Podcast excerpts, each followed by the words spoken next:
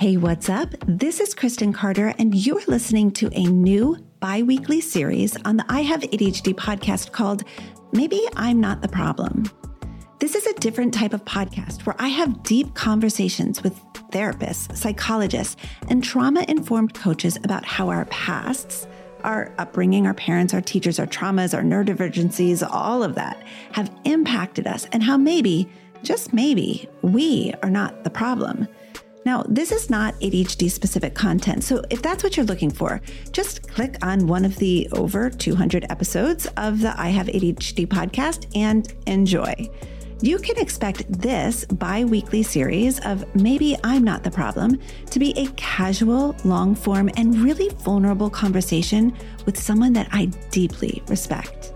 For detailed information about today's guest, check out the episode show notes for their bio and links. And now, let's get started.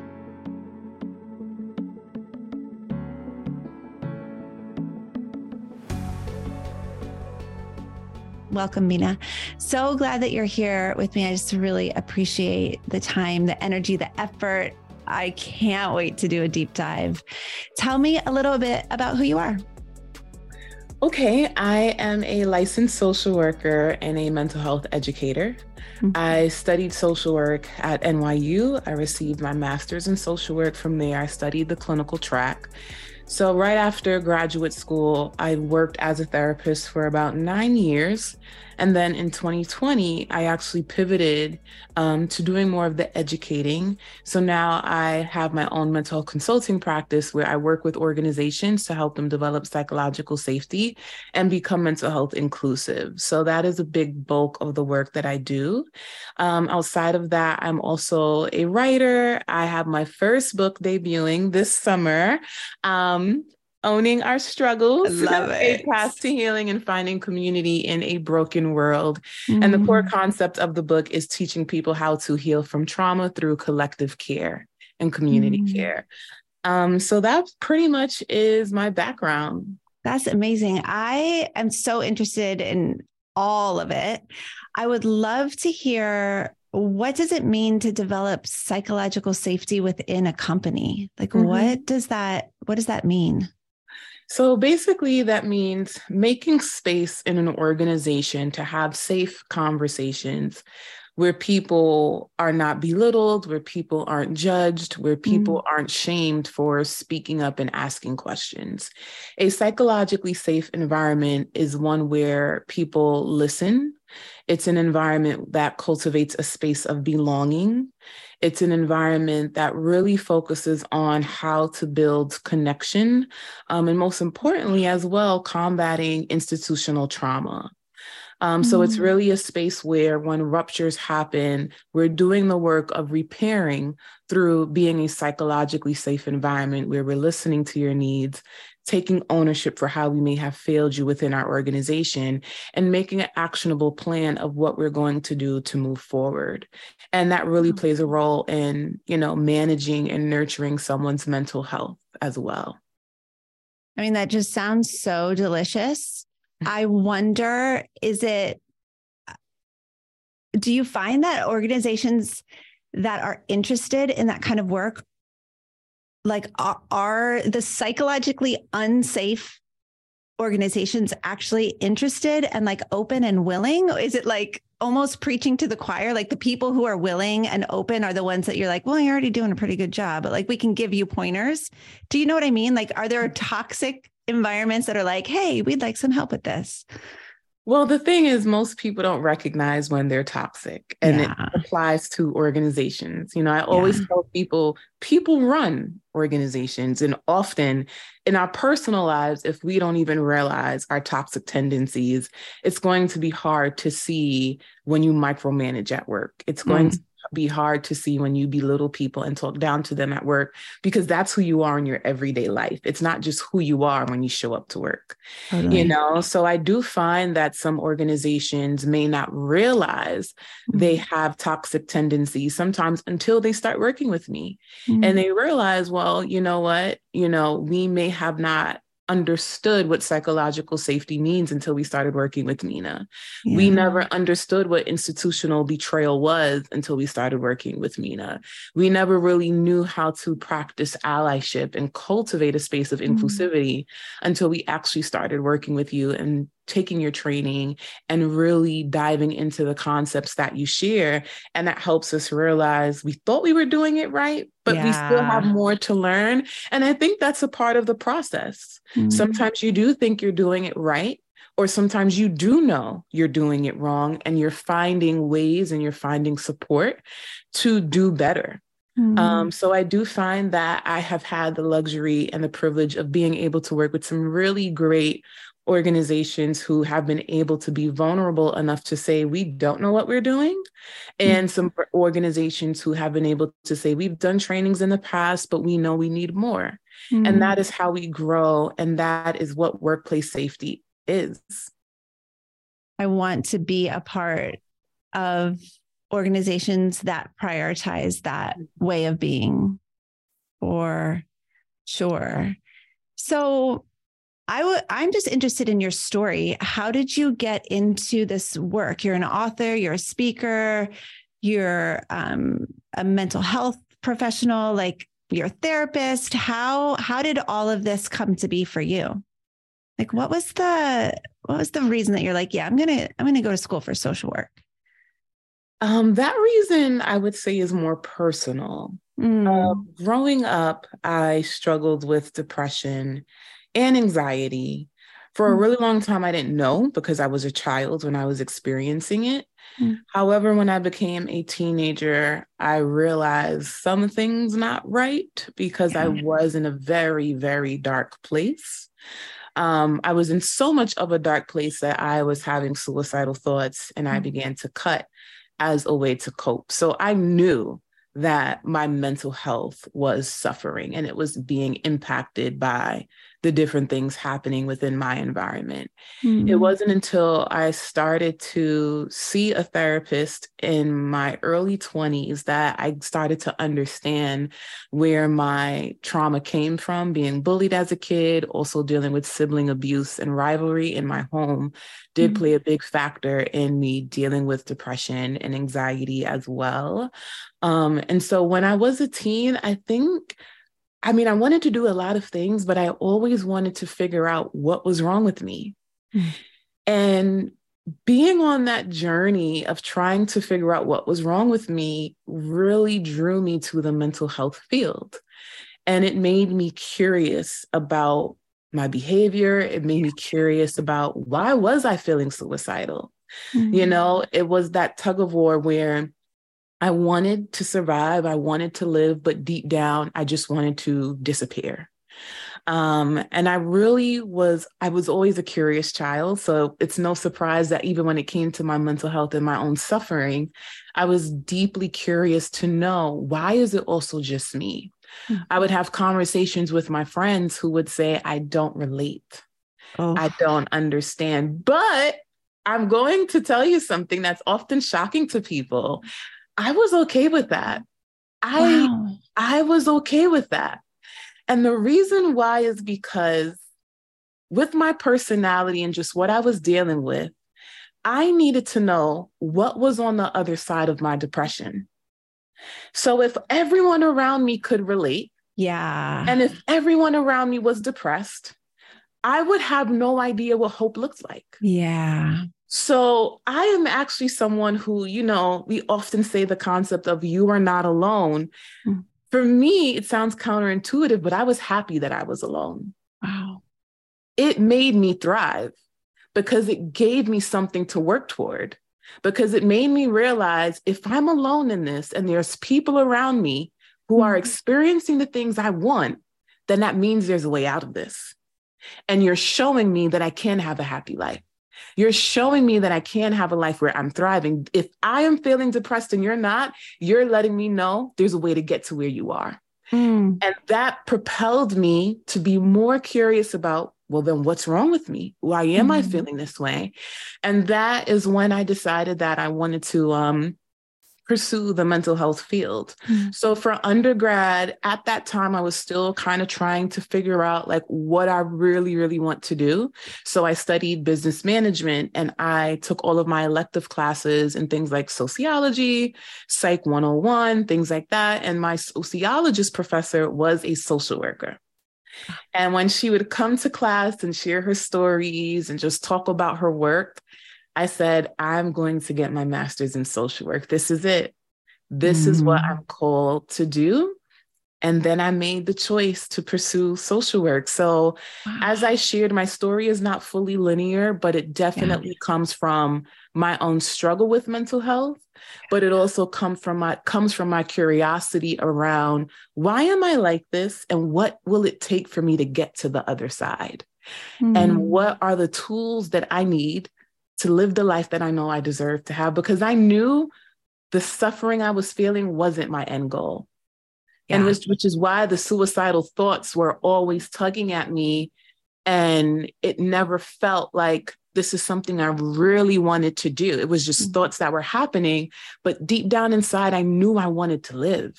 Mm-hmm. So if I knew I wanted to live, I just, I knew that I had to pursue certain things in life that would get me to where I needed to get to. Mm. Um, and that's pretty much my backstory. Wow, that's so powerful. I'm really curious. When did you start therapy? Like, specifically, were you in college already, or was this like post grad? Like, what was happening? What was like that, that switch that you were like, okay, I'm, I'm going to pursue therapy? So I actually started therapy the same month that I started graduate school. Wow. Yes. so yes. So here I am, social work program. Wow. And on, and outside of class, I'm in the therapist's office. Yeah. The switch that made me realize I needed to start therapy was one when I got my acceptance letter into NYU and I realized the path that I wanted to get on, I realized to myself too, I've never been to therapy. Yeah. And I'm about to get into a field where I'm going to be working with clients as a therapist. Yeah. I'm going to have to understand what therapy is like and how to really work with clients and build a therapeutic relationship. So a part of me felt that the best way to really understand that was to pursue it. Sure. The other thing that was happening, however, so I started grad school when I was 22 years old. Hmm. Um, at that time in my life, I was also going through a lot with my mental health once again. Hmm. Um, my father had passed away when I was 19. Hmm. So, as I shared, thank you. As I shared in my story earlier, already growing up dealing with depression and anxiety, um, a big part of my depression as a teenager came from caretaking for my father. Yeah. Then he passes away when I'm 19. And when I was 19, I was already an undergrad because I went straight in. I graduated in June um, and then I started college in July when I was 18. So by 19, I was already um, one year into my college program. And I was just stressed out. Yeah. I found myself going back to that dark place. I found myself actually having urges to cut again. Mm. I found myself just struggling with what it meant to move forward. And to be totally transparent, I was angry. And my rage was manifesting in ways that I can be honest and say I'm not proud of. Mm-hmm. I was acting out as a very hurt, dysregulated, and emotionally immature person. Yeah. I was verbally violent toward people. Mm. I was aggressive at yeah. times. Um, I was someone that I never used ever been in my life. And the people around me who great, like thankfully, I had such an amazing support system because my friends started to call me out and they started to say, Your attitude, what happened? Yeah. Your anger, where is this coming from? Yeah. No one can say anything to you without you lashing out. Mm. You're not listening. And I really had to digest that. Mm-hmm. And I'm also grateful that because these were safe, trusted people in my life, I never had a reaction of, oh my gosh, like y'all are just bothering me or just you're complaining. I heard, right. I had the capacity to be in my hurt and still hear how mm-hmm. people perceived me and how I impacted other people. Wow. And uh, that was around age 19, 20. Mm-hmm. And then early when I was, like I said, early within a year, 21 is when I applied to grad school, and early spring of 20, when I turned 22, is when I got my acceptance letter. And I was just like, there's no way I can embark on this journey and be the person that I am right now. Because mm. I'm angry and I'm hurt and I'm mm. mad. And sometimes I'm miserable.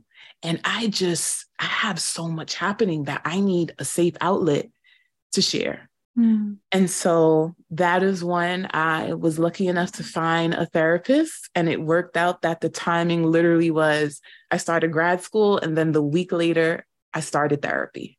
Wow.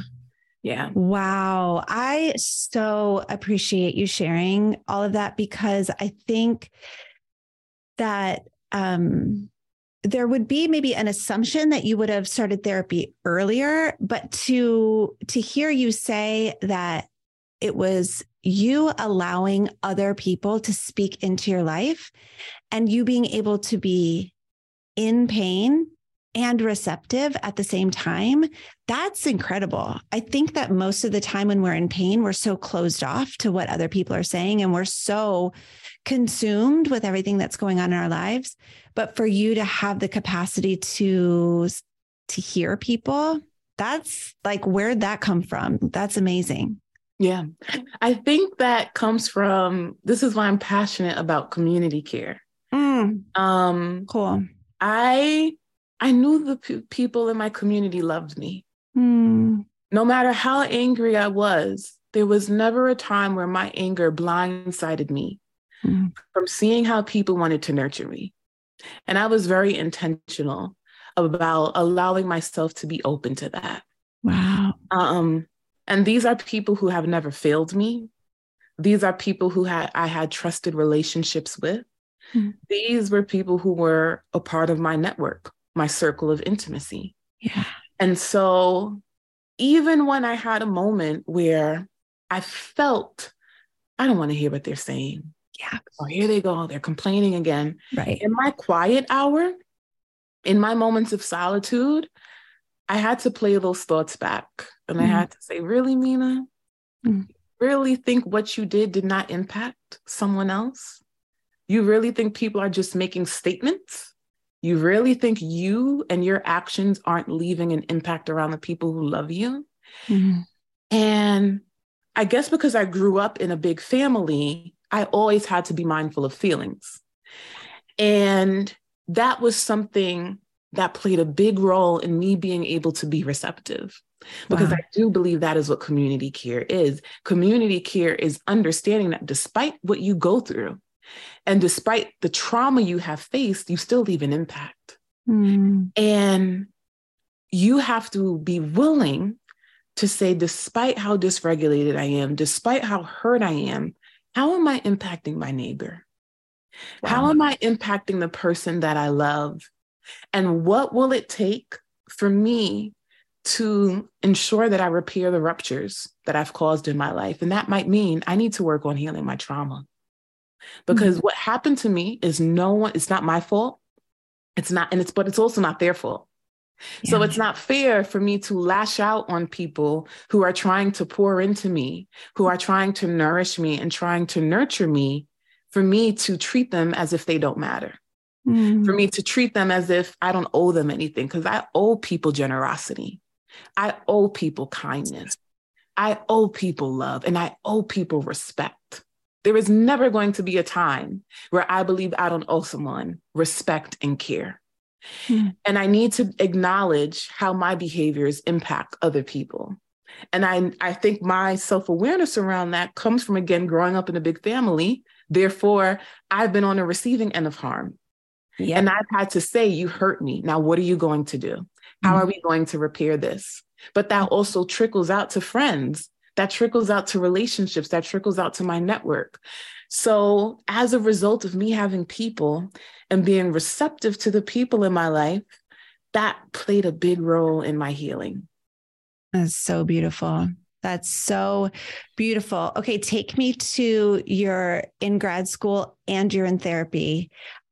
I can't imagine being immersed in a social work program because that's intense. I, I, I would imagine that's very intense. You're learning so much about the human brain, about families, about uh, like society, the impact of trauma. I mean, that's like that's intense on its own. And then you're unpacking your own, like, you're unpacking your own story in therapy. So you're you're you're getting both sides, right? You're unpacking other people's stories in your in your grad school training and then you're unpacking your own story in therapy. What was that like? I also will add internship. So I'm oh unpacking I'm unpacking my story. I'm learning about human behavior, and I'm also in internship listening to other people in their stories as wow. well. Wow, that's a lot of stories. That's a, that's a lot of stories. wow. Yes. Um, you know, I will say overall, it was an amazing experience. Mm. Of course, there were moments where it was painful me sharing my story um, and really getting into the root, getting to the root of why why was I behaving that way? Why was I so angry? What mm-hmm. is the mm. hurt that I'm carrying that I'm not acknowledging? And then also learning about human behavior at the time was really eye opening, you know, being able to learn about how trauma impacts the brain, yeah. how childhood trauma leaves a long lasting impact up to 30 years, how trauma from childhood rewires the brain, um, how trauma causes dysregulation to the body, learning about the nervous system, the parasympathetic nervous system, the sympathetic nervous system, and recognizing when I'm in a constant state of survival mode. Why I, I learned why my initial reaction is always to get into fight mode. That was my trauma response. Everything wow. was fight. Everything was an argument. Everything was, you want to play with me? All right, I'm gonna show you. like I, am being real. I'm being totally, totally real. Like it. I'm letting people know, like that was me. My trauma response was fight.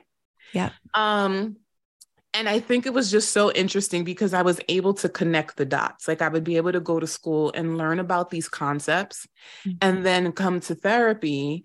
And I it was always so interesting because I would come to the therapeutic relationship and I would say, okay, so I want to talk about this, but I think I figured it out already. Let me just tell you though what happened, and I'm going to tell you what I think was going on for me. And she would just sit there literally for like the whole 45 minute session, and I would therapy myself. I love it. Because I was gaining so much self awareness mm. that I was like, remember that story I told you about how I felt when this happened? Mm. Well, I actually realized it was probably because I was triggered from XYZ. And this was how I felt. And I felt disrespected and I felt this. And so I reacted, but that probably mm. wasn't the proper way to respond to the situation. So an alternative would be, and I found that maybe when I do deep breaths, that helps me cope. And she would just be like, I'm so happy. she like, I mean, I just get to sit here. She's just right? drinking her coffee. just just chilling, laid back.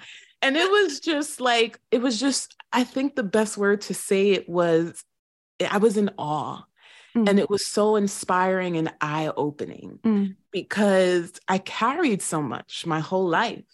Mm. And um, I think it was just also the perfect timing, you know, for me to be able to experience laying down my burdens and laying down my pain and really releasing myself and stepping into vulnerability mm-hmm. while simultaneously seeing what that also looks like in a therapeutic relationship where I am the person now leading the discussion because yeah. this is where the internship part comes in. Right. So by being able to learn about human behavior, learn about trauma, learn about systems, learn about family, bring that into my own therapeutic relationship. Those things helped me and shaped me to know how to show up as mm-hmm. a therapist. Because I think for me, with my story, it wasn't just about going to grad school, it was also about unpacking my history. Yep you know and i think by being able to unpack my history and sort through all of my mess and figure out the areas where i felt broken and repair myself and put myself back together mm-hmm. and also think about the different resources and coping strategies that helped me with my own repair while again learning evidence-based modalities and practices that really helped to inform my work in yeah. a way that I think is very beautiful and sacred. And I I was in therapy for the whole two years that I was in grad school. So it's not like I stopped in the middle. Like I literally, the whole two years I did grad school, I did therapy the whole two years. I love it. So it was just this beautiful journey because after my my first internship was at a school, then my second internship was at a substance abuse clinic. So also being able to shift those environments and show up in a completely different atmosphere, yeah. but also have my tools and my knowledge. I think though that experience was just necessary and it was yeah. beautiful. yeah. And now a word from our sponsor. Hey kristen here. I'm the host of this podcast an adhd expert and a certified life coach who's helped hundreds of adults with adhd understand their unique brains and make real changes in their lives.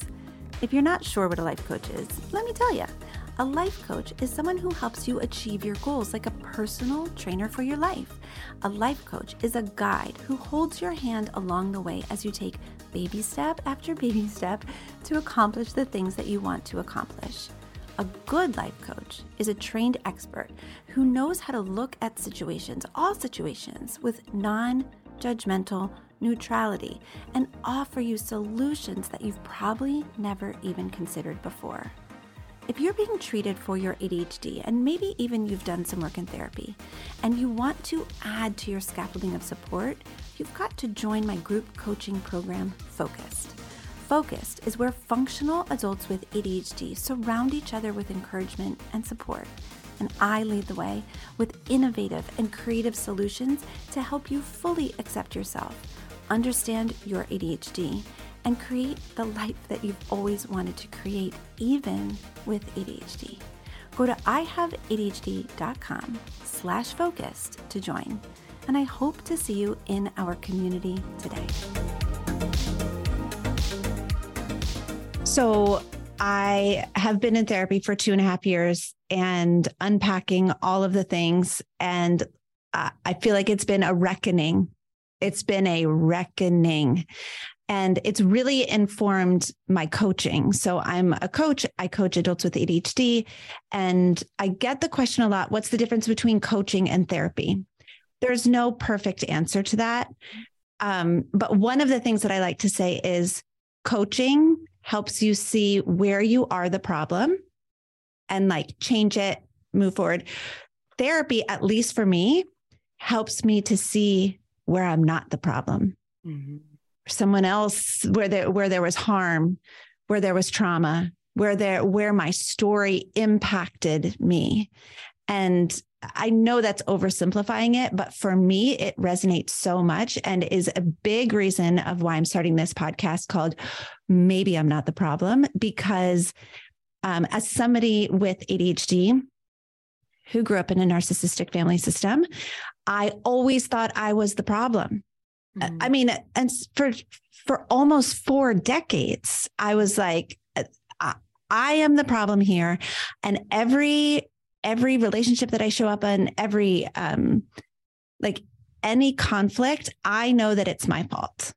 And therapy helped me to discover wait a second, I'm actually not always the problem. And being able to see clearly with very clear eyes um, other people and how they've impacted me has been just the biggest um it's been the biggest. I can't i don't even have words. It's so huge for me. It, and when i say it's been a reckoning that's not even a big enough statement. And so i'm i'm curious for you was your therapeutic process similar in that you also discovered maybe I'm not the problem here. Maybe there are things around me that have harmed me. I just I wonder if if you relate to that at all.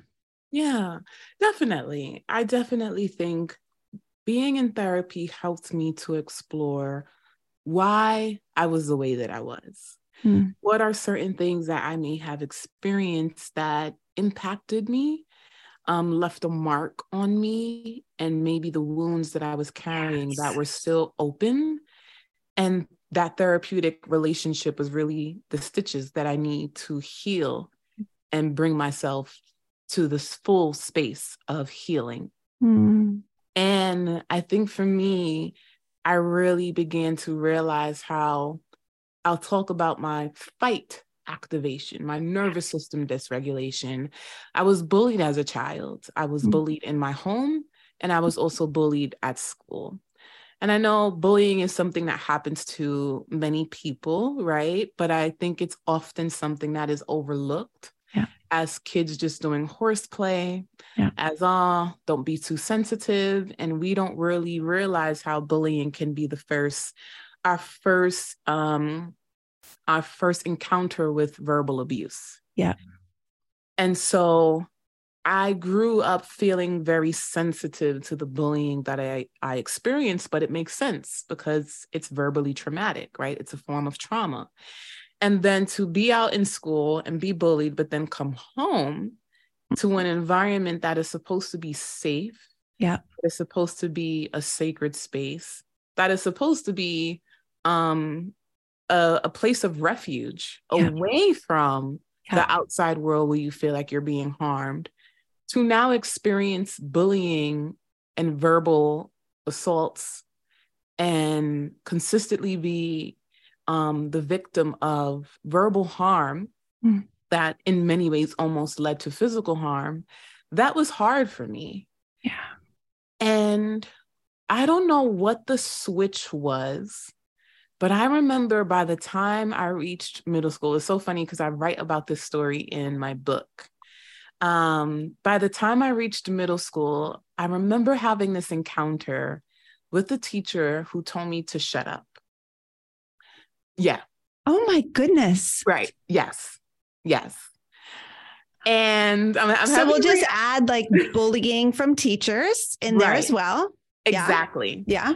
And I literally write about this story because, and I still feel it in my body where mm. The moment that teacher told me to shut up, the way I exploded, I lashed out. Wow. Um, I lashed out in ways that even when I think back, I can't believe my young, I don't know, how old was I? I was sixth grade, so maybe 11 Oh my time. gosh, you were little. I was, I was you little. little. I was little, but I had a mouth and I just I just went off on her. Mm-hmm. I'll, just, I'll, just, use my AAVE right now and I just say I went off on her. And I I I even share how like um I went off on her so bad she started crying and ran out the classroom. Mm. And I think what ended up while I was in therapy, what helps me realize was as a result of being bullied, the way my body internalized it was in order to protect, because we all find different defenses and mechanisms yeah. to self protect. Some of us might shut down, some of us might internalize the things that we hear. Um, and so the bullying might make us become very quiet. It might make, because, make us become very shy, which is what I used to be. And I think the more I experienced bullying, the more my self protection said, I'm going to have to match these people, their energy yeah. To let them know I am not to be messed with because yeah. I'm tired. My nervous system was tired. Yeah. My nervous system was shut down so much that I said, if someone pushes this button, panic mode is going to go up. It's kind of like, you know, when you pull the emergency alarm and it's just like blaring, blaring, yeah. blaring. That is where my, my nervous system was just so shot that mm-hmm. I said, if someone says one more thing to me, I'm going to lose my mind. Yeah. That is what happened. Mm. That is what happened. So, in many ways, though, I began to lash out. And while I was in therapy, however, this is the part where I will say is a slightly different experience for me in regards to like the coaching and therapeutic relationship. Mm. A part of me recognized the where, area where I wasn't the problem. So this is where my trauma started. Sure. Right. We all have P when you're dealing with trauma and you have PTSD, these are the symptoms that exist sure. because of the trauma that took place. The trauma is not your fault. You begin to realize that the trauma came from being bullied, the trauma came from having sibling abuse, the trauma came from all of these external things. Yeah. Now you have to pay attention to how that trauma shaped you. Mm-hmm. And what I started to learn was that trauma shaped me to the point where my nervous system did not know how to self regulate and cope. All my nervous system knew how to do was lash out. Yeah. But lashing out was becoming problematic. Yes. Yeah. So, yeah. yeah. yeah, you know? And so for me, it was an experience of being able to feel validated, feel heard, and feel seen to be able to have a conversation where I can share my hurt and pain and be told, like, that was not okay. Or, like, even when I just shared with you right now, my teacher told me to shut up. That type of reaction alone is like, it's validating to know, okay, so I'm not crazy. Right. right? I'm not crazy to feel hurt by this right. to feel offended by this. Like other people feel like that is also inappropriate. And that helps me to feel cared for. It helps me to feel mm. nourished. And it helps me to understand um, the different systems at play when you're dealing with outside stimuli mm. and you're mm. dealing with other people because we can't control people, right? And so when you're dealing with people who are causing you harm, you start to recognize how that PTSD comes up. Yeah. But the other part of therapy that I worked on was recognizing that as a result of having PTSD, I was now beginning to hurt others. Yeah. And that's a problem. And that's a problem. yeah. That is a yeah, problem. For sure. You know? And I yeah. think for me, and it's a it's something that I share in my book as well. Mm-hmm. Um, I have a bunch of client stories where I share that concept of how sometimes when we're dealing with PTSD, that in many ways the trauma that happened is not our fault, right? But when you are shaped by that trauma, moving through life as if we're not hurting people can be a bit careless. Yeah. And that's not an act of community care.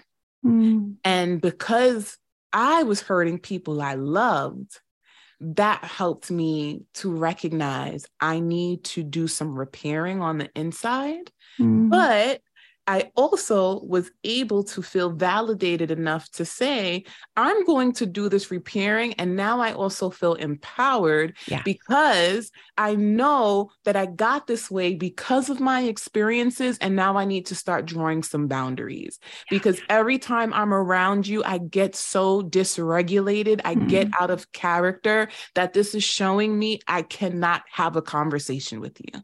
Yeah. I cannot be in relationship with you. And I'm realizing that you are the person who caused this because you caused the ruptures in this relationship. But because I have agency over myself and my actions, I have to now make a choice on how I am going to move forward in life so that I am protecting my peace, protecting my well being, but also still showing up as a member of my community who is playing a role in collective care versus. Mm. Because I don't want to be the person who harmed me. I don't want to turn into them. Right. So being mindful of that in that therapeutic relationship was very rewarding for me because I think for so long, you know, as you shared, I felt very invalidated. Yeah. I felt like I was going crazy. Yeah. I felt like I was gaslighting myself. Like, why couldn't you just deal with being bullied? You were a kid. Right. Why couldn't right. you just brush that off? Why'd you let it impact you so badly? Right. And I started to realize verbal abuse. I started to learn mm-hmm. about sibling abuse. I started to learn about all of these different concepts that helped me realize this is what shapes the human experience. And yeah. your nervous system is not designed to deal with those things. So your body is just going in survival mode mm-hmm. every time you en- encounter someone. Mm-hmm. Um, so you want to do the work of really reflecting on what kind of relationships do you want to hold in the midst of you learning about your history. And I think that really helped me a lot. I'm so grateful to you for sharing your story because it is just it's so tender and it's just so it's just so real. I I am curious now because I have also in a similar way, you know, uncovering how much I lived in survival mode and then trying to structure my life in a way that allows me to thrive and allows me to show up for the people um especially not just the people I love, because I, have had to release some people from my life that I actually really love. I've had to release them with love so that I can show up for the people that are dependent on me. I have three mm-hmm. kids, I've got a large client base. I was unable to show up for the people in my life um, my husband, my kids, my clients, my close circle of intimacy friends because of these relationships. And I'm curious what that process was like for you, recognizing I'm going to have to set some really maybe strict boundaries, or I'm going to have to release this person from my life, especially at such a young age. I mean, I'm I'm 42. I was 20 years older than you when you were kind of making these discoveries. Um, what was that like for you to begin implementing those boundaries? Um, you know, for me, it was actually slight diff- slightly different.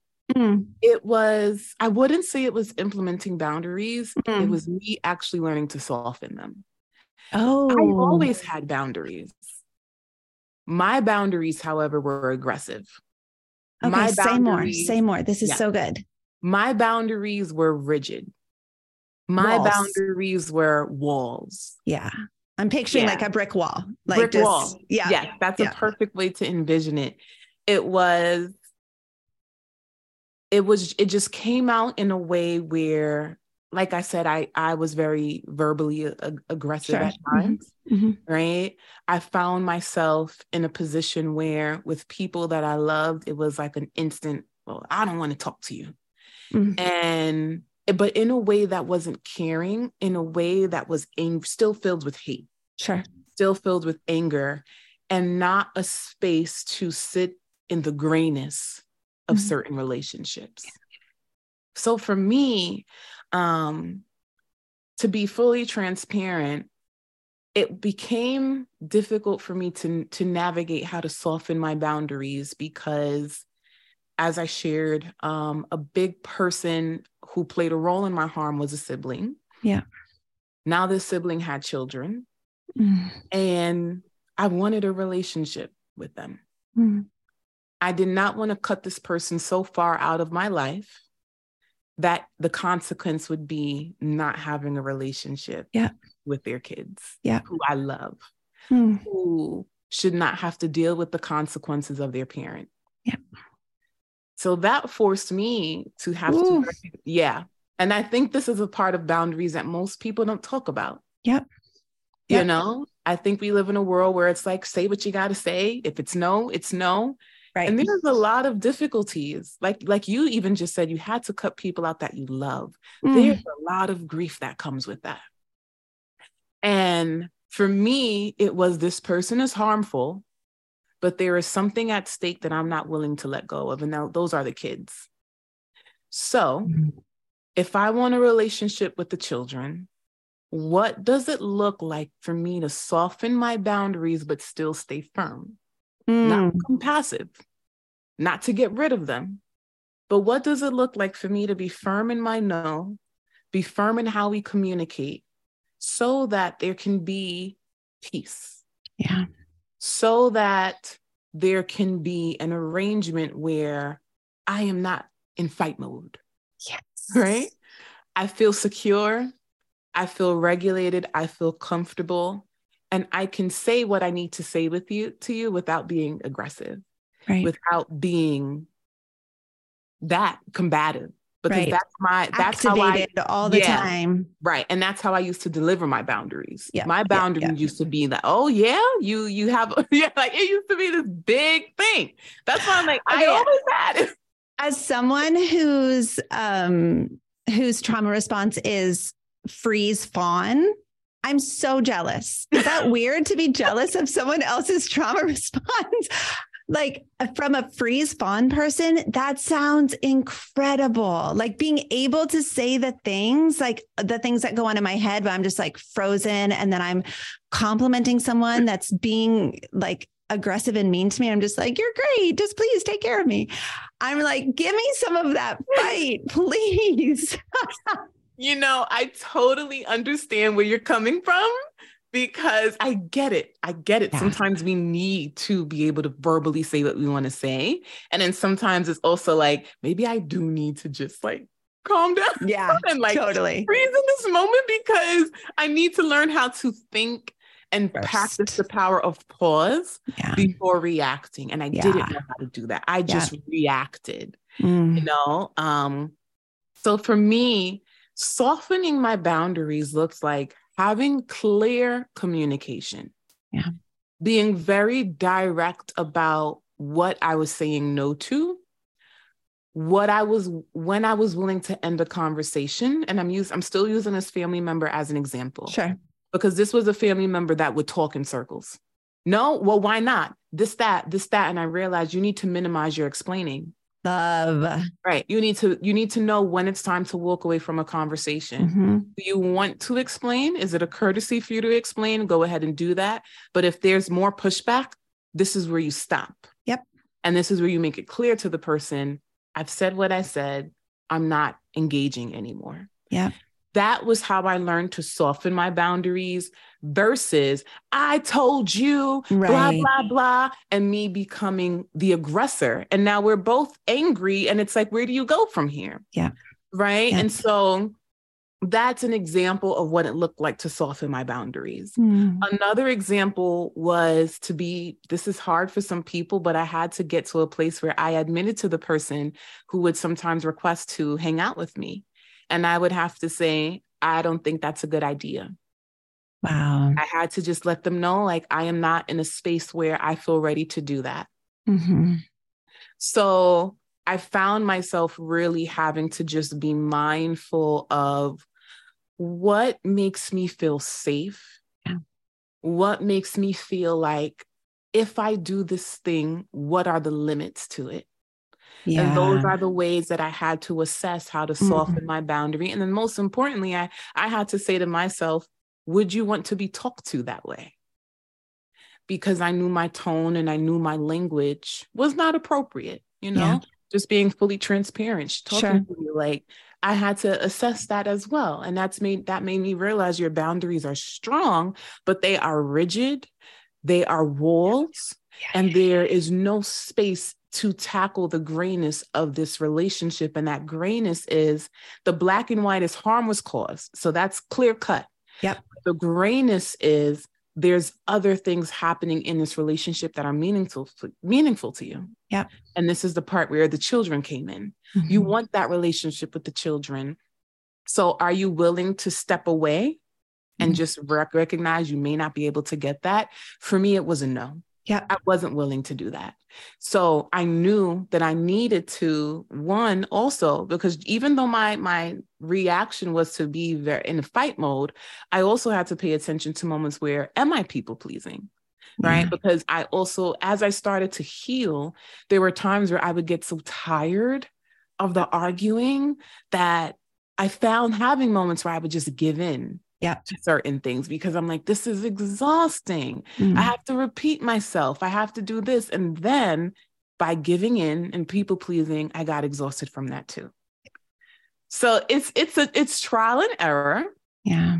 I always tell people, you know, boundary work is is is a is lifetime work. Mm. You know, it's something that we we figure out daily because mm. our relationships can ebb and flow. Yes. Our needs and our desires can ebb and flow. And so you might find yourself constantly negotiating because things that you may have firmly said no to two years ago, you might be open to it now. And the things you used to be open to, it might just be a firm no right now. Mm-hmm. You know, and so I do believe that every single day I'm always assessing what are my boundaries for today? What do I need to thrive today? Because it might look different from how I thrived yesterday and how I showed up in those relationships and how certain people interacted with me, today is a new day and my capacity is different. Yes. My nervous system may not be as dysregulated as it was the night before. Or today, maybe with certain things I've experienced, I am so dysregulated, I can't show up this way. I can't tolerate this today. Um, and so for me, I've always learned to dance with my boundaries on a daily basis to assess what's right for me in this moment mm-hmm. you know? And because of those boundaries I, i'm very happy and proud to say that like i've come a long way with this person. I have come a long way. The mm. hate that was in my heart is no longer there. Wow. It is no longer there. And i think for me a big part of that was developing my boundaries, being firm in my boundaries, but also not taking their ignorance personal, not taking their harm personal, mm-hmm. recognizing that I can respond to your behavior with my boundary. Yeah. But your behavior is not a reflection of me. Mm-hmm. Because that was another thing that I used to do. I used to feel like this was personal. Yeah. And because of some of the things that person would say to me that it, it, it felt like it could be personal but i sure. realized at the core though there's some self-esteem issues mm. at the hmm. core there's some trauma yeah. that they're that they have not healed from sure and this is what it looks like when we don't heal our trauma and how it trickles down to community and how mm. it trickles down to by you not healing, you don't even realize the harm you're causing me. You yeah. want to be in relationship with me so badly, you don't even you don't even have the self-awareness to see the yes. harm you consistently cause. Yes. And I can't repair that for you. I can't. And so I am very grateful that even though that person still has work they need to do, I am at peace. Wow. I am at peace being in close proximity with them. Mm-hmm. I am I have a relationship with the children. I am at peace because I just learned how to stay firm and I learned anytime I realized I did something that I was like, "Oh man, like this doesn't feel comfortable." I didn't beat myself up for it. Mm-hmm. I just said, "You know what? New boundary." Yep. Boundary yep. alert. This didn't make you feel good, so now you know moving forward, this yep. is not okay. And yeah. that's that's a part of it too, learning to be gentle with yourself through this process. I think that's such a good, beautiful point because, um, you know, there's a lot of insta therapy out there right now, and and it it makes it seem like it's cut and dry. And I don't think any any person is trying to sound like it's cut and dry, but like there's only so much you can get from like social media, right? And so it makes it seem like it's pretty cut and dry. And I I do think that there's there the nuance of it is not able to be communicated in an instagram post. The nuance of it is not really able to be com- uh, communicated in a 90 second video. But there is a lot of nuance to who we allow in our lives who we um, have the capacity for who we're able to feel safe enough with to communicate boundaries or who is like causing repeated harm who's just like not not getting it and not wanting to get it. And i think that the nuance of that all you just you beautifully painted a picture for that. So i'm i'm really grateful to you for that because something that you said at the very beginning of this um, conversation on boundaries was you were considering what was at stake. Mm. When you're when you're considering boundaries, what you want things to look like, you have to consider what's at stake. What are you giving up? There's always there's always like a counterpart to your no. Right? And there's always there's an impact of your no. And that's okay. That's that's just like reality. But considering what's at stake. What's at stake if I do say no? What's at stake if I don't say no? What's at stake for me? What's at stake for the other person? I think that's a really interesting conversation. Yeah. And I think it's a big part yeah. of the complexity of boundaries. You yeah. know, like even outside of that, I, I, think of people who are in abusive relationships. I think of people who live with mm-hmm. abusive household members. I think of people who um, are financially insecure. Yeah. I think of people who, even in my situation, you, you have kids that you love. They are kids. Yeah. Helpless children yeah. involved that really, like I said earlier, should not deal with the consequence of their parents. Yeah of their parents' harm that the, beautiful caused. And so there's always something at stake, and you have to ask yourself, if something is at stake, what am I willing to be flexible with and what do I need to stay firm with? Because it mm-hmm. all goes back to safety and it mm-hmm. all goes back to regulation. And yeah. so, is there a way that I can maneuver in this situation? And are there things that I might have to do to help me get out of whatever the particular situation is? Yeah. Or are there mental things that I might have to do? Such as, like, and that's why I shared for me, a big mental shift was let me stop taking this personally. Let me yeah. really do the work of stop believing that this person is acting this way because of me. It's because of them. Yeah. You know some of the things they went through. You know a lot of information that it's showing in how they behave and it's not about you. And i i tell you the peace that comes when you stop taking things personally whew, man i live such a peaceful life now. How? But like how does someone just do that? Like how do you like it's a i feel like what often happens is we we almost gaslight ourselves where we're like they don't mean it they don't mean it but our body doesn't believe us how do we really sit in like a full body? This is not about me. Mm. I love how you just framed it because you framed it in a way that feels meditative. Mm. And that is what I had to do. Wow. I really had to learn how to meditate and stay present because often when we are dysregulated and we're in a state of fear, we're no longer present in our body.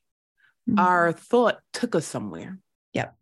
It took us to this place that's imagined, or it took us to our past, to an experience that has happened before. Yeah. So the body is so dysregulated, it is not here in the present.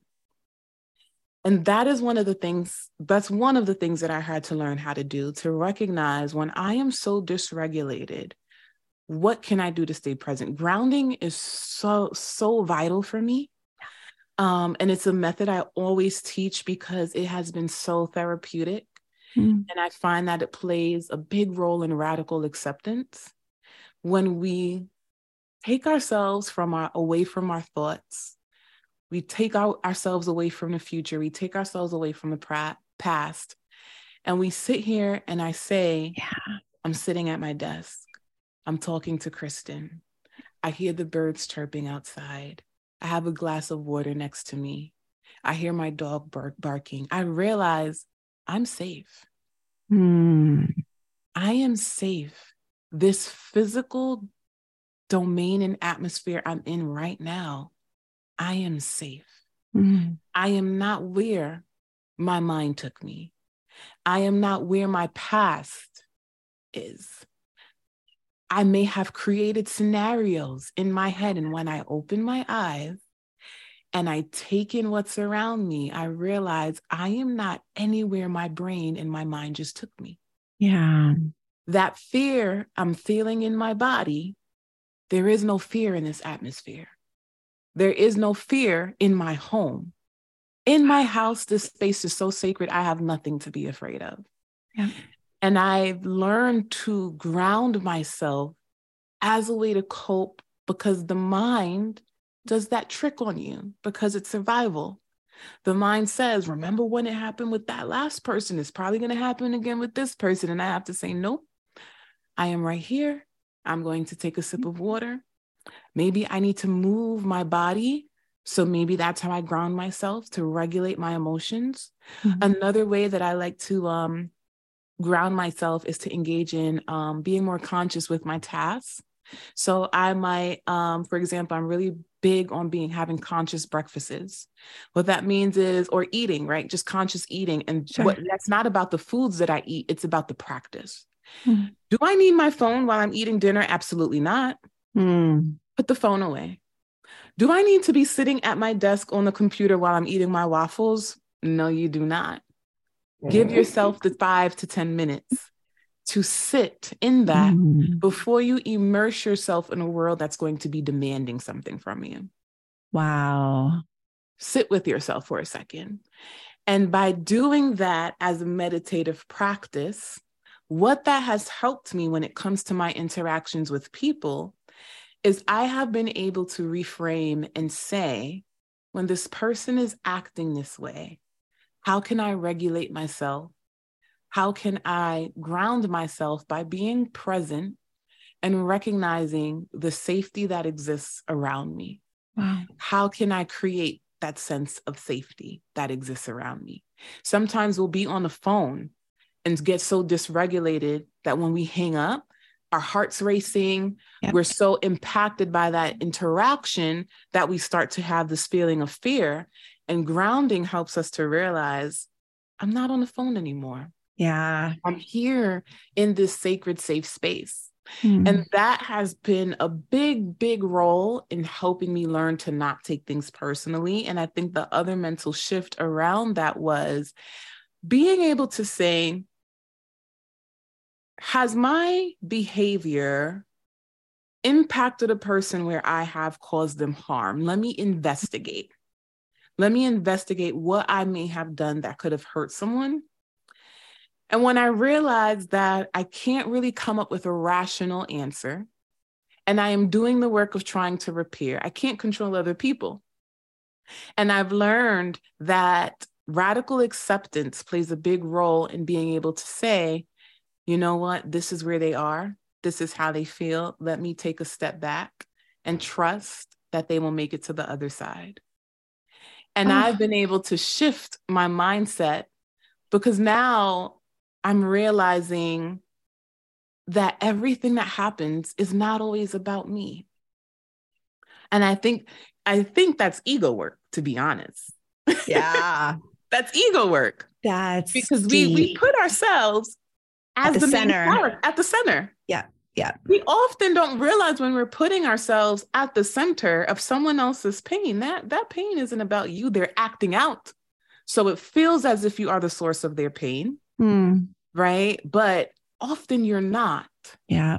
Often it's a bigger picture. And for me, I've always learned to investigate and say, Am I the person who is the source of your pain? Right. But I can't control if you're not willing to have a conversation. Right. I can't control how you react to that.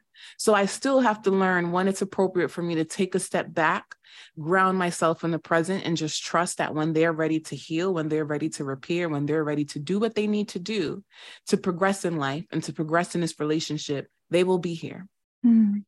And that those are just the things that I feel like has helped me get to where I am now. This has been a journey. I didn't wake up and master, you know, all of this.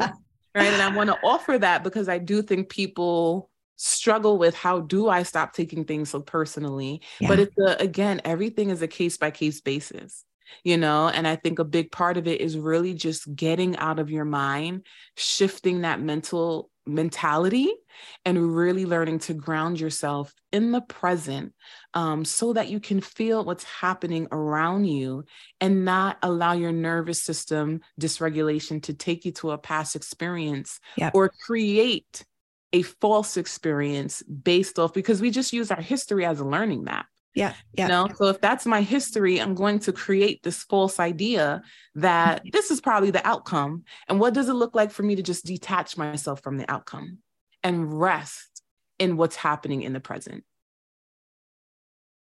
Wow. That was big. That was so big.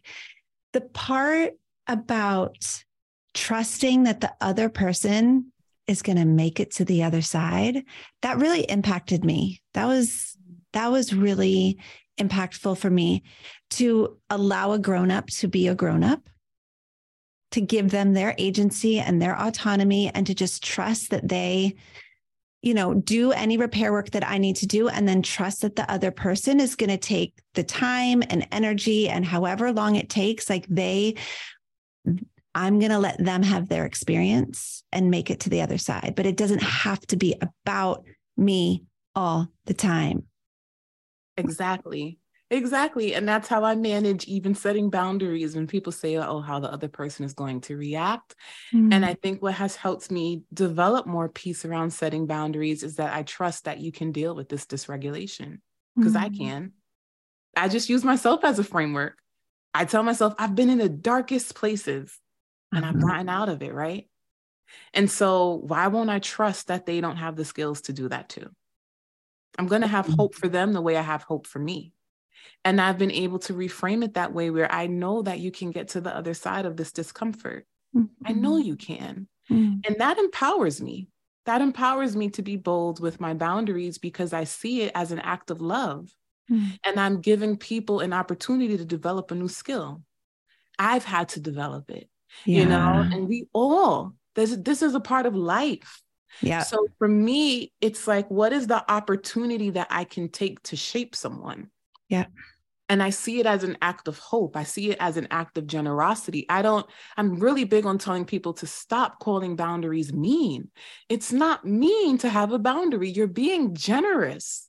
Yes. When you tell someone no, when you speak up and share your limits, you are giving someone the opportunity to manage whatever discomfort comes up for you them but you're also being honest yeah. in your relationships mm-hmm. i believe a lack of boundaries is a societal issue it is not just a childhood upbringing issue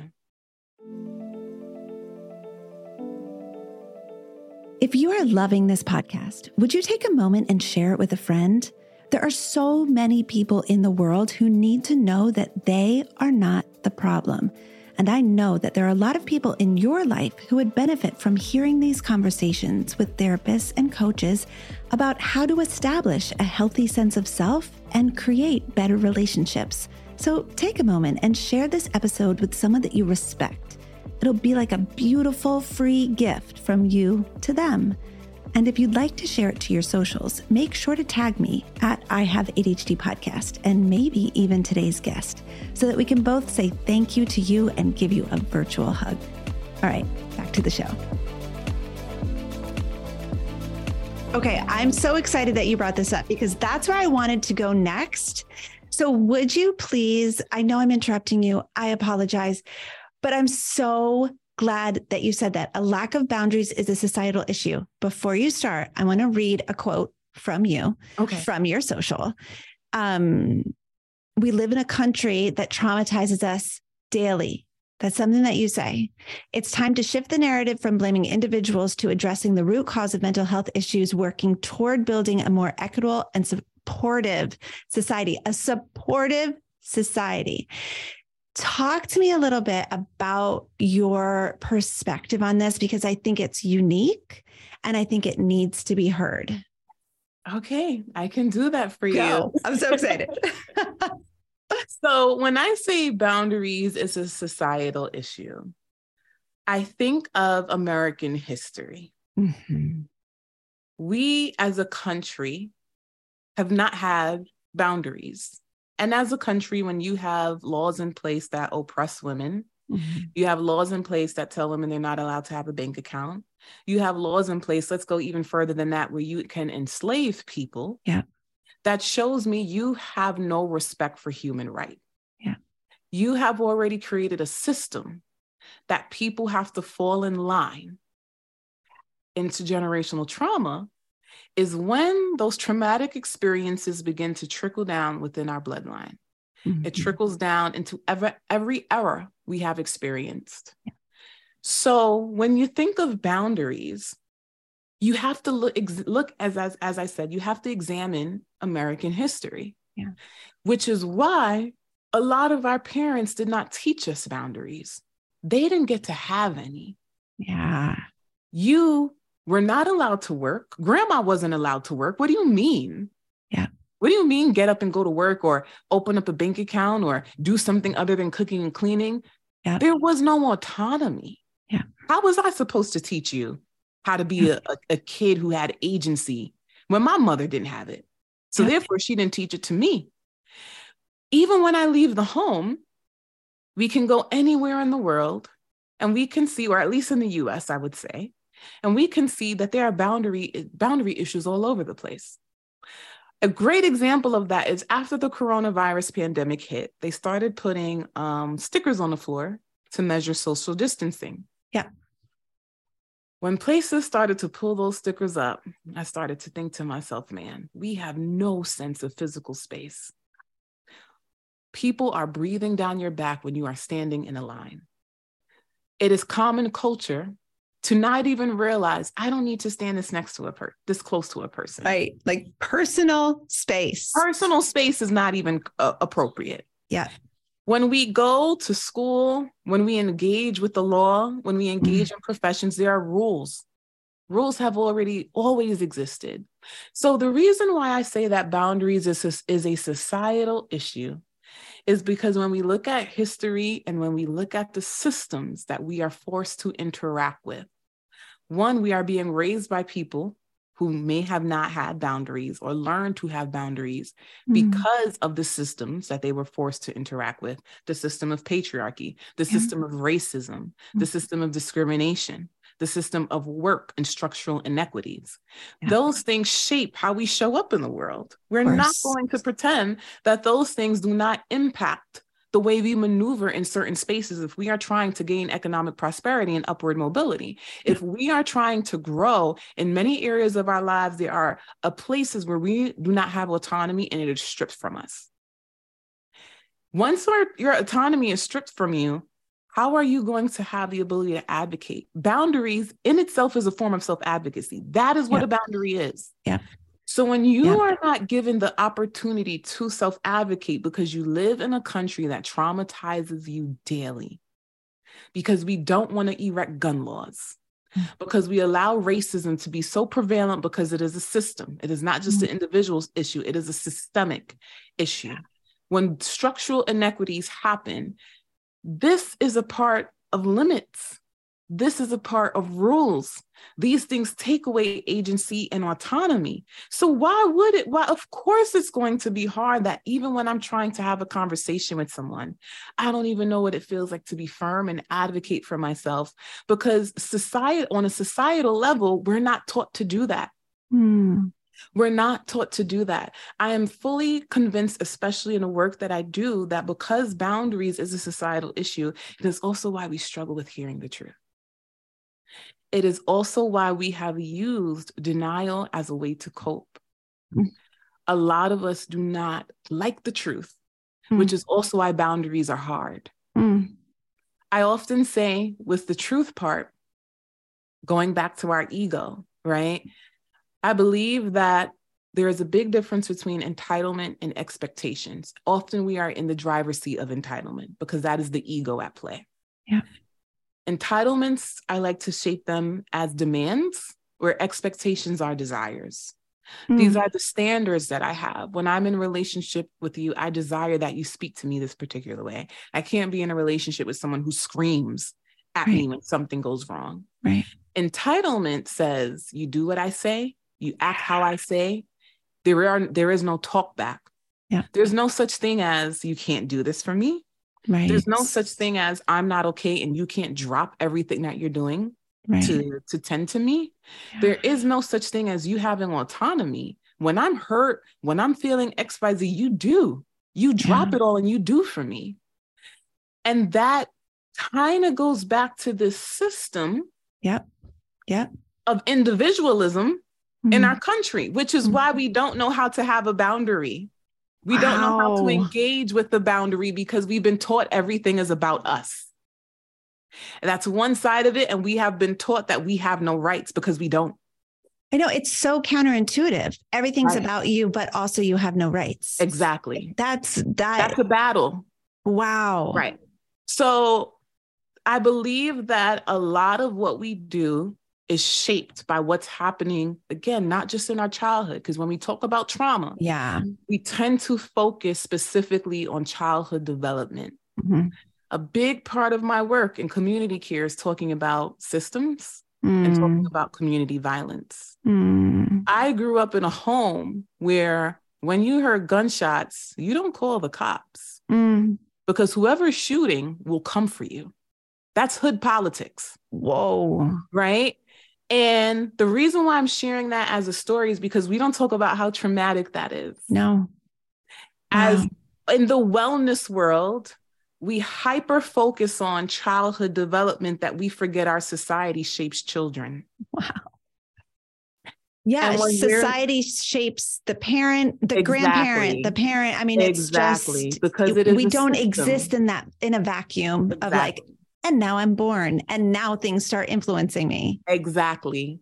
My parent raises me based off the system yep. that they have been able to, that they have had to interact with. Right. Or the systems that they have had the privilege of being able to interact yeah. with. Yeah. And when we forget systems, we kind of fail ourselves. Mm. Because again, it goes back to believing it's me, it's me. And it's funny because then it goes back to individualism, self blame, yes. putting yourself at the center of why you're hurting yes. instead of seeing the bigger picture here. And it's like, no, this is a larger system at play. Mm. And this is a big part of boundary work that I, you know, I just believe that often that is missing from the conversation. Yeah. Um, I believe everywhere you go outside of your home, you probably have had an encounter with someone who had a poor who had a poor boundary. That person who cuts you off knowing they could not squeeze in front of you. Right. That person breathing down your neck. Yeah. That person who maybe asks you something inappropriate. Sure. There are poor boundaries everywhere we sure. go. So our, there's no way you can say that that is just a result of, oh, well, maybe all of us just have really terrible parents. Mm, no, right. We're all interacting with systems. Yeah. We're all interacting with certain systems that causes us to become more individualistic mm. versus community oriented. Mm. And boundaries are community is, is an act of community care. And until we learn to become more community oriented, we are going to continue to be a fragmented country. I just want to highlight what you said just there because I, I, think I, I would love to ask you to expound on it. Boundaries are an aspect of community care because what's so interesting, it's like it's a circle, and I I'm starting to piece it together. I really appreciate you sharing this. It's like um, a boundary is an acknowledgement of my own agency, my own autonomy. And when I respect someone else's boundary, I'm acknowledging that they have agency and they have autonomy. That's actually so much better for the community at large. And it promotes community, actually, not individualism. You would think it would promote individualism, right? Because it's like, I have agency but it's also saying you have agency. So it has to be both. I can't set boundaries for myself and not receive boundaries from other people. It's a both and, right? I can't say, well, I have agency, I have autonomy, I get to define my capacity and not also acknowledge that in my in my employee, in my child, in my friend, in my parent. Being able to acknowledge my capacity, me understanding my capacity means that I am open to someone else's version of their capacity as well. Yes. And that is what community care is it's reciprocity. That oh is how God. connections thrive. When both of us are pouring into each other mm-hmm. versus me giving and giving and you taking and taking. And now my cup is empty yep. and no one is nourishing me. And I need to be nourished in order to be full, in order to be whole, in order to have a quality of life, in order to sustain my well being. I have to be full. But mm-hmm. how do I get full? I get full through nourishment, nourishing myself and others nourishing me as well. You know, and so I think when we practice boundaries and we see it as a form of community care, we recognize that this is what it looks like to build trust, care, and respect when we are amongst other people. Mm. It's about hearing the needs of others because you care about them enough to know how do I show up for you? The same way I want you to show up for me. It's not just about what I want. Yeah. Right. And that's why I always say boundaries is a two way street.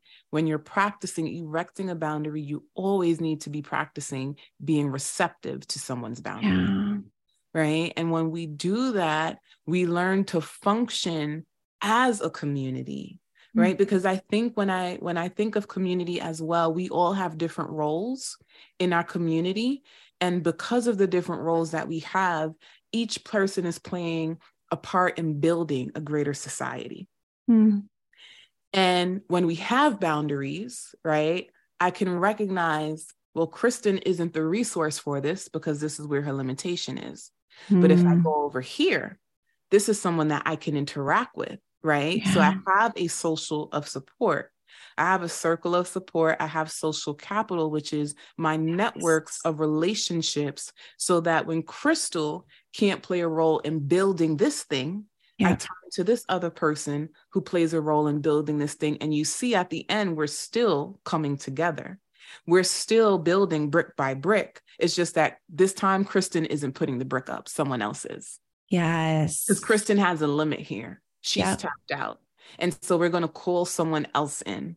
And mm-hmm. this is why, for me, too, when I think of boundaries, and I just think of connection and care, I'm really big on teaching people to build, develop their social capital mm-hmm. because we need people, not just a person. Mm-hmm. And a lot of us depend on one person for everything. Yeah. often this is why we take things personally because I only have one person in my yes. network. So when they erect a boundary with me, entitlement comes up because it's like, how dare you not respond to my demand? Yeah. It's almost like from a desperation of like, where where else am I going to get this? Exactly. Right? Exactly. Because there's scarcity there. Yeah. Because you have no one else. Oh, that's good. You have no one else. So when you become fully dependent on one person to meet all of your needs, there's a level of urgency that you start to experience when you are in a crisis or when you are struggling with something. And often we make our urgency, we want our urgency to be someone else's urgency, mm-hmm. right? Like, solve so, this for me. Right. Solve, solve this for me. And when we are dysregulated, yeah. we become very egocentric yeah. by nature because the body is trying to find a way to self protect the yeah. body is searching for some sort of coping mechanism to help you regulate. So we're so self focused in that moment because mm-hmm. we're focused on our survival. Yeah. But one of the things we have to remember again is that we are wired for connection yeah. with multiple people. And when we have multiple people in our networks, when Kristen isn't available, when that other person isn't available, right, I can reach out to different members of my community. This is why I always say self care is the bridge to community care, and community care is the bridge to community healing. Self care mm-hmm. is that healing part, that self healing part. We all are called to heal ourselves through therapy or different modalities to ensure mm-hmm. we're working through our trauma. But when I'm healing myself, I am a, that is a gift to you because now I learn how to be in relationship with you. Oh, and I, just I got chills. it's a gift. It it's is a, gift. gift. It is a gift. It's it is a, a beautiful gift that mm. allows me to show up in a, in this relationship with peace and vulnerability versus fear and dysregulation. Mm. And when I can engage with you with that gift, that allows us to continue to stay connected. Yeah. So, those are the things that I just really, really encourage people to be thinking about when it comes to your boundaries. One, remember it is an act of community care. Mm-hmm. So, see boundaries as a two way street, but also remember community requires social capital, it requires a network, not just one person. So let's not burn out our friendships and relationships by trying to make one person everything to us because we're wired to be amongst people. We mm-hmm. are not wired to be extremely segregated from others or isolated from others.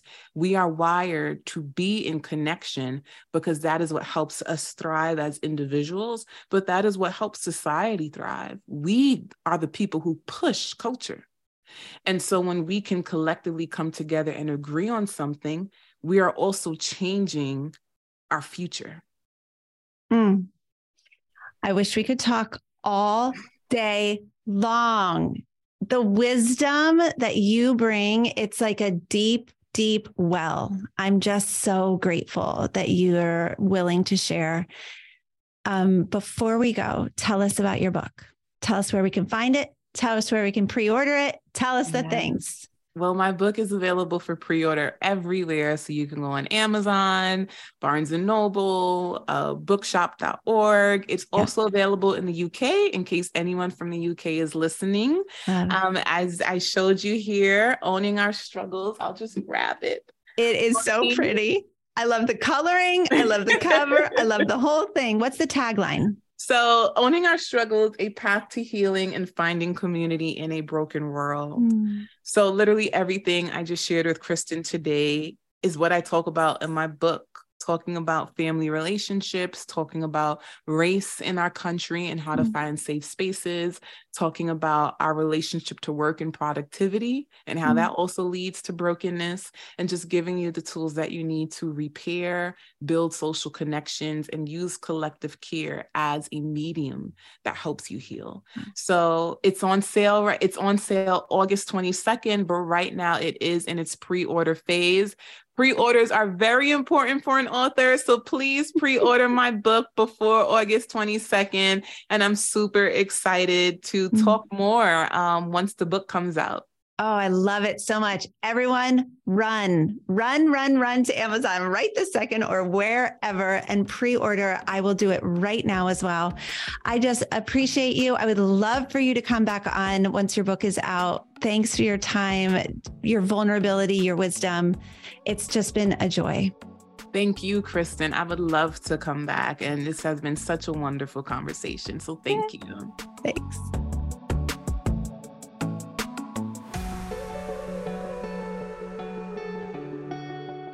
Thanks for listening to Maybe I'm Not the Problem, a bi weekly series of the I Have ADHD podcast. For more information about today's guest, check out the episode show notes where you can find their bio, links, and all the fun things.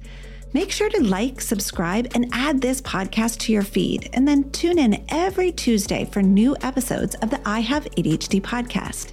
And I'll be back here with you in two weeks for the next episode of Maybe I'm Not the Problem.